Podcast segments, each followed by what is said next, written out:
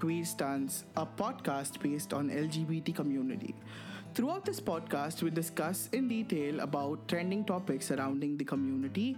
We talk about important news, interesting and inspiring stories, and we also talk to few people who have mind-boggling experiences. My name is Neville Nazrit, and I will be your host for this entire series. Please don't forget to subscribe to this podcast so that you can be notified every time we update a new episode. So without further ado, let's just dive into our topic. So, as you would have already seen in the title of today's podcast, today we're going to discuss about spilling the tea on police brutality. So recently, few incidents have actually piqued this topic to an extent where people want to know more and more about it, and where it has become an important initiative to let this policeman know that whenever they try to harass or brutally torture people in the name of law, they are doing something wrong, and we as general public need to stand in front of them and stop them from doing this. Otherwise, I don't think the day is far when the policemen are just killing people and countering people on the streets. So as you would have already heard by now about the incident which happened in Tamil Nadu, this incident was about Jairaj and Phoenix. These were a father and son who were brutally tortured by policemen for three days. And on the third day, they both gave up on their life one after another, and they passed away. So what actually hurts me the most is that the reason why they were tortured, the reason why for three days, fresh set of clothes were sent to the police station and the blood-soaked clothes were sent home. The reason why they were tortured so badly, they were fisted, there were things which were put in their butthole, and any and everything of this happened because they did one small mistake, and that was they kept their shop open for thirty minutes extra after curfew.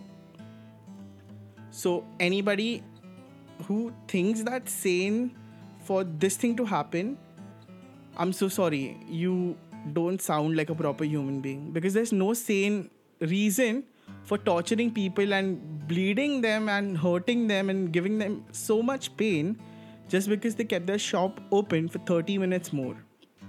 So this recently happened, and people were also aggregated because in the past few days there have been a lot of recalling about what is happening with uh, black people in America. So this is also not a new case. It's been happening for a long time, but people haven't been standing for these people until now. That's what I feel, because I've heard it through so many sources. But it still feels like a relief that at least people have started talking about it now. There have been people talking about Black Lives Matters, All Life Matters. So this really has brought up this issue in front of the world. And that's when a lot of people in India also decided to come out with their stories and tell people that it actually happens. Like, if you think brutality by police doesn't happen in India, you are absolutely wrong. So the reason why these incidents does not get reported in the first place is because you usually go to a police station to report it, and when you tell a policeman that you want to file a complaint, an F I R, against another policeman, so they try to save their fellow colleagues and they don't report it in the first place. So just for the sake of knowledge, if a police does not report this incident, you can go either to High Court or Supreme Court, or else you can even go to a Human Rights Commissioner. But unless and until you don't have a strong proof about what happened with you, it's very difficult to actually get something out of it. So the maximum you get is either in compensation from the government, you can get the police officer suspended.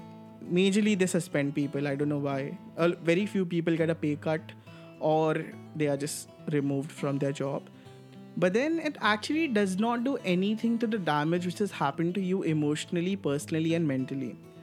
So then again, this is not a really good idea, and trust me when I say this, there are many people who do not even report it in the first place. So the main reason why I wanted to do a podcast on this specific topic, that is brutality by policemen, was because the L G B T community is the one who faces a lot of brutality in their general life. Like usually for a heterosexual person, you usually encounter this when you are caught doing something wrong, or you try to have an argument with the police and they're trying to tell you something, know something. But for the L G B T community, it's just a normal day. You're just walking around, the police suspects that you belong to the community and they think it's their obligation to come and bother you. I know a lot of people would think that I'm just overreacting right now, but trust me, it happens. Just one day, that is the Pride Day, when police actually tries to be nice to you. Other than that, you always have these scares that the police might try to catch you and they'll try to blackmail you, physically use you, or even threaten you to, you know, force you to come out to your family, et cetera. Which actually is quite traumatic, because you don't expect people who are supposed to save you turn out like that, right?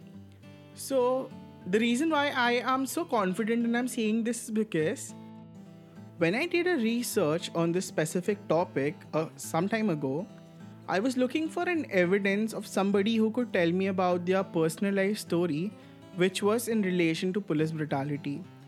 And I did not know it in the first place, but then while desperately looking for stories, I came across my friend who actually confessed to me something which has happened to him in his eleventh standard. So people who read my blog would all obviously be aware that I did write about a story.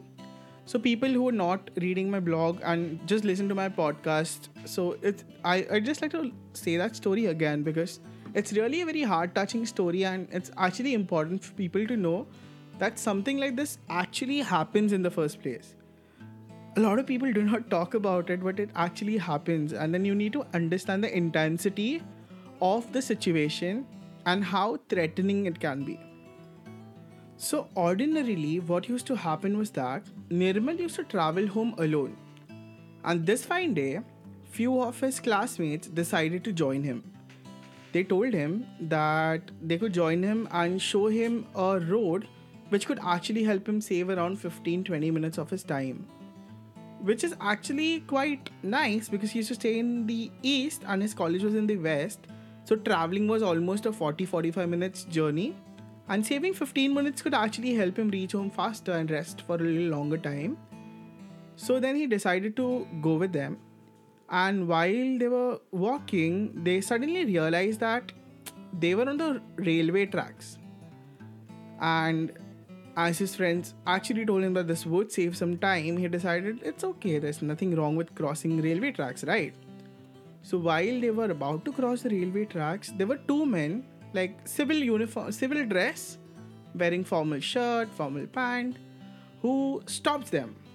Now what happens is that as soon as these men try to stop them, his friends decide to run away. And Nirmal, as it was his first time even through this road, he did not even know his friends. He couldn't understand what is happening in the first place. And he tried running, but even before he could start running, one of those men caught him. And soon he figured out that these were cops and they'd cop- caught him because he had violated a rule, because it was illegal to cross tracks. Now, Nirmal was super scared because he did not know about this in the first place, and then he actually realized that it could be something serious. So he begged these policemen to leave him and he promised that he'll never get back on these tracks again, he'll always follow the normal route. And then it was his first time, he really didn't know. But then the cops did not listen to a single word he said. They just grabbed him while through his collar and then they just pulled him, and he kept begging the whole way around, like, please leave me, please forgive me, please let me go, please let me go.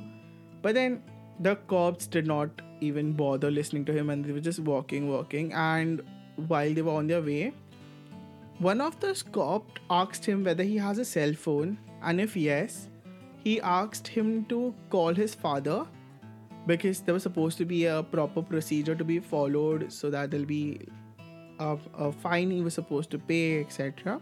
And they were taking him to the police station, that's what they informed him. So now Nirmal was super scared because his father was very strict. So he kept begging, please forgive me. My father is very strict. He might try to hurt me severely.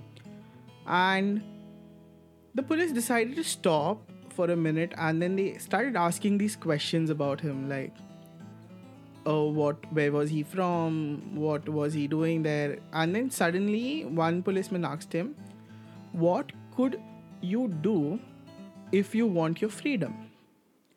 Now, Nirmal had no idea how to answer this question in the first place. And that's when he actually realized the cop looking at the other cop's eyes and rolling it in such a way that was super creepy, and it scared the shit out of him. Now, Nirmal had no idea what was happening because he just seen two policemen rolling eyes, having this wicked, creepy smile. And then this suddenly again catches collar and they just keep walking. Now, what he realizes is that they're not walking towards a police station.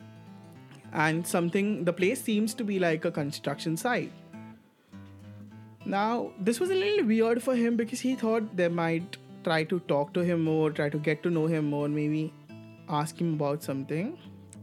But suddenly, what he heard was something he couldn't even believe in the first place. So, the policeman told him that if you want your freedom, you are going to be our whore. So, the actual term was, agar terko idhar se jaane ka hai, तो तेरे को मेरा रंडी बनना पड़ेगा and एक बार हम लोग को तू खुश करेगा तो हम लोग तेरे को छोड़ देगा so which literally means that once you satisfy us we will let you go now it was a little weird for him because he did not expect policeman to even utter these words because they are the one who supposed to protect the law and being homosexual and having homosexual activity was a criminal act back then. But then he, before he could actually do anything, he was actually warned that even if he tries to act a little smart, then the police would actually force or just put some false allegations on him, and then they'll try to destroy his life. Now, while this conversation was happening, the policeman who was right in front of him, who pulled him through his collar the entire time, decides to leave him, and he unzips his pant and he gets his dick out and he tells him, choose mera, which means uh, suck my dick, worship my dick. Now, he, before he could actually do anything, the other police was bef- behind him, tries to push his face in front of that penis and forces him to take it inside. And while this was happening, he pulls his back from behind, he pulls Nirmal's pants down, and he directly inserts a finger in his asshole. Now, people who are actually aware of how anal sex works, it's very important to have lube or use lube. But it seemed like the intention of this policeman was to actually torture him. And they decided not to use any lube, no no spit, nothing. And he just inserted his finger and he kept inserting. And Nirmal couldn't actually scream or shout because in this incident what was happening was that there was a dick in his mouth and he did not know how to react to this situation. So this happened for uh, quite some time where he's trying to please him uh, while the other guy is trying to put as many fingers as he could. But as Nirmal being a virgin guy, he actually was in a lot of pain, and he realized that there was some bleeding also because obviously there were nails and all involved, no proper lube used. And he actually did not realize what he's supposed to do to save himself. Now, this happens for quite some time, around ten to fifteen minutes, where he's been sucking a dick and then there's somebody fisting his fingers inside his bum. And while this is happening, suddenly the officer who's giving him a blowjob says, listen, now I'm bored of his mouth. You can take over his mouth and let me destroy his virgin ass. So now Nirmal was actually scared of what is going to happen. He did not know how to react to this.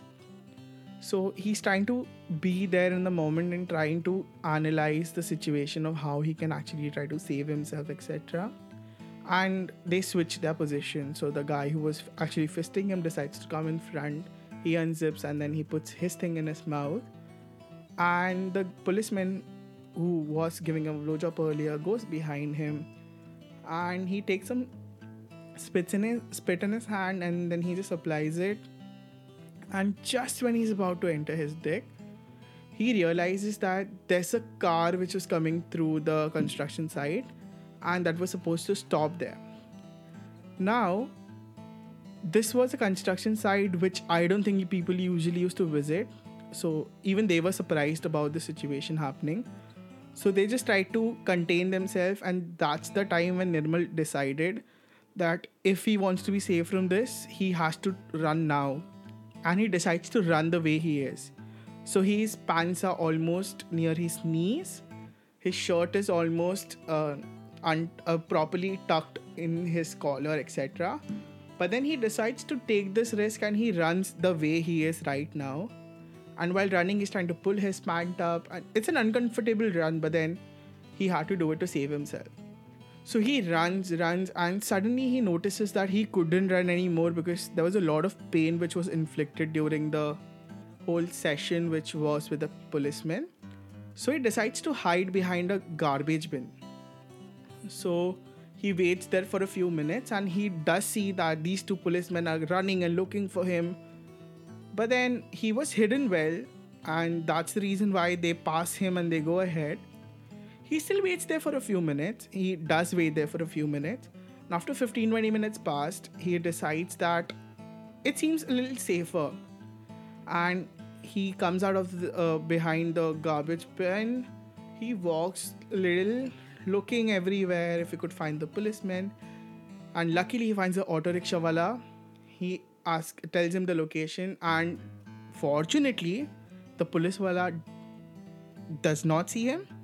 And the rickshawala actually tells him a yes that he would go to that location. He sits in the rickshaw and he goes home. Now once he goes home, he actually analyzes the whole situation while going and decides that whether he should tell what happened with him to his parents or not. But what he realizes is that even if he tries to tell this incident to his parents, they would not even re- understand it in the first place, or else they wouldn't even believe it in the first place. Though he had these injuries in his body, but then he really didn't think that he could actually open up to people and tell them about this because he would be severely judged with this incident. And then, you know, right, the trauma which happens. So he has fever for the next few days, and that actually helps him not go to college also. And then his parents cannot force him because he's actually not well. They took take him to the doctor, but then he does not tell him the real cause of the problem.